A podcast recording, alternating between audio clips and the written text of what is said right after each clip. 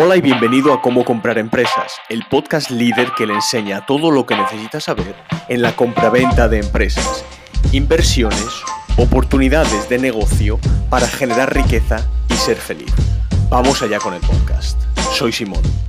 Bienvenido.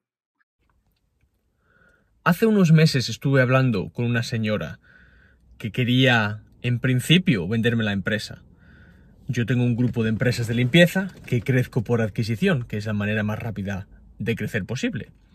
Entonces, me reuní en aquel momento con esa señora y la señora parecía que, me iba a vender la empresa y que me quería vender la empresa. Sin embargo, un par de días después de habernos reunido ella y yo, me dijo muy cordialmente, muy amablemente que de momento no iba a vender la empresa, que estaba muy contenta y que de repente pues no estaba motivada para vender. Algo que es bastante entendible cuando uno vende la empresa o quiere vender la empresa o se hace a la idea de que quiere vender la empresa, uno parece como que se deshace de su hijo. Entonces, esto es bastante entendible y es algo que nos encontramos todos los, todos los días los que compramos y vendemos empresas. Es la motivación del vendedor al, vender, ¿no? Entonces, pues bueno, pues no le di, no le di más, más importancia y eh, le deseé suerte. Hace un par de días eh, contactó conmigo la misma señora y la señora ahora ya estaba motivada para vender y de repente tenía una urgencia bastante importante para vender y creía que es que soy la, la persona más adecuada para comprar la empresa.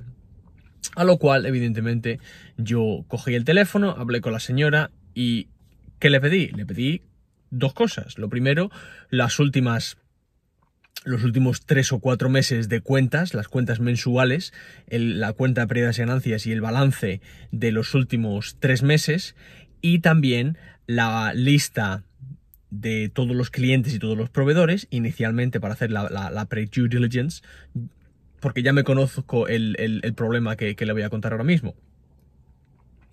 Y entonces he podido ver que en varios documentos la, tesorería en el balance de repente ha caído brutalmente y hay un par de, proveedores que ya no están. Hay un cliente que ya no está, que suponía, me parece que es el 12% de la facturación de la empresa, y hay un par de proveedores que ya no están, ya no se reflejan en la lista. Entonces, he hablado otra vez con la señora, todo en un tono muy amablemente y muy cordial, y le he preguntado mm, de una manera muy educada si me ve a mí con cara de idiota.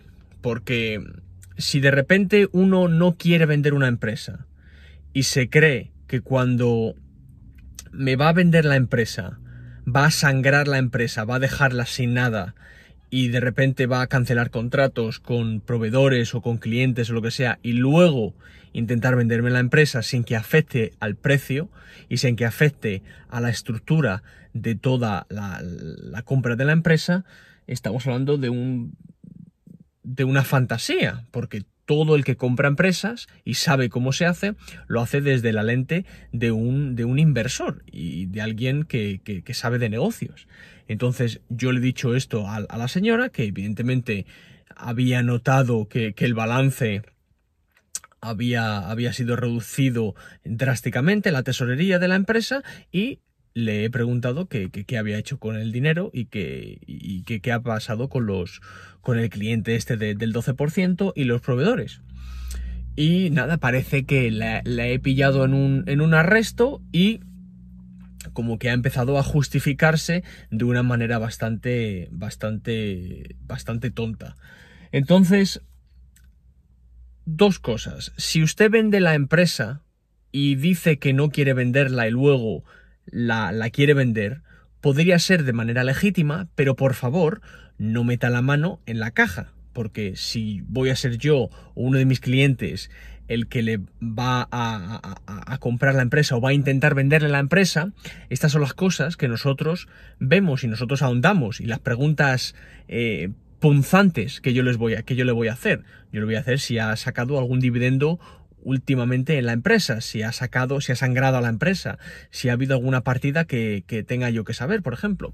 Estas cosas son muy importantes y un cliente que cancele el 12% de la facturación anual, esto no es algo que no vaya a ir eh, sin notarse, esto se va a notar. Entonces, si quiere vender una empresa, no haga cosas raras antes de vender la empresa. Y si quiere comprar una empresa, estas son las cosas de la pre-due diligence que son las que tiene que hacer y las que tiene que estar atento. Así que nada, si quiere comprar o vender su empresa, envíeme un email a info arroba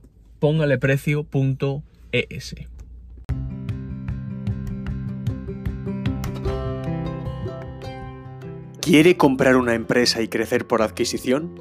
¿Por qué no se apunta a mi lista de contactos? Un círculo selecto de empresarios como usted que están interesados en la compraventa de empresas. ¿Por qué no trabajamos juntos para crecer su portafolio por adquisición y crear una cadena de empresas que le generen beneficios sin usted operarlas? envíe un email a info.pongaleprecio.es y mi secretaria Diana le añadirá al grupo selecto. Es info.pongaleprecio.es. También puede seguirme en LinkedIn, YouTube y en pongaleprecio.es. Soy Simón Galeano y hasta pronto.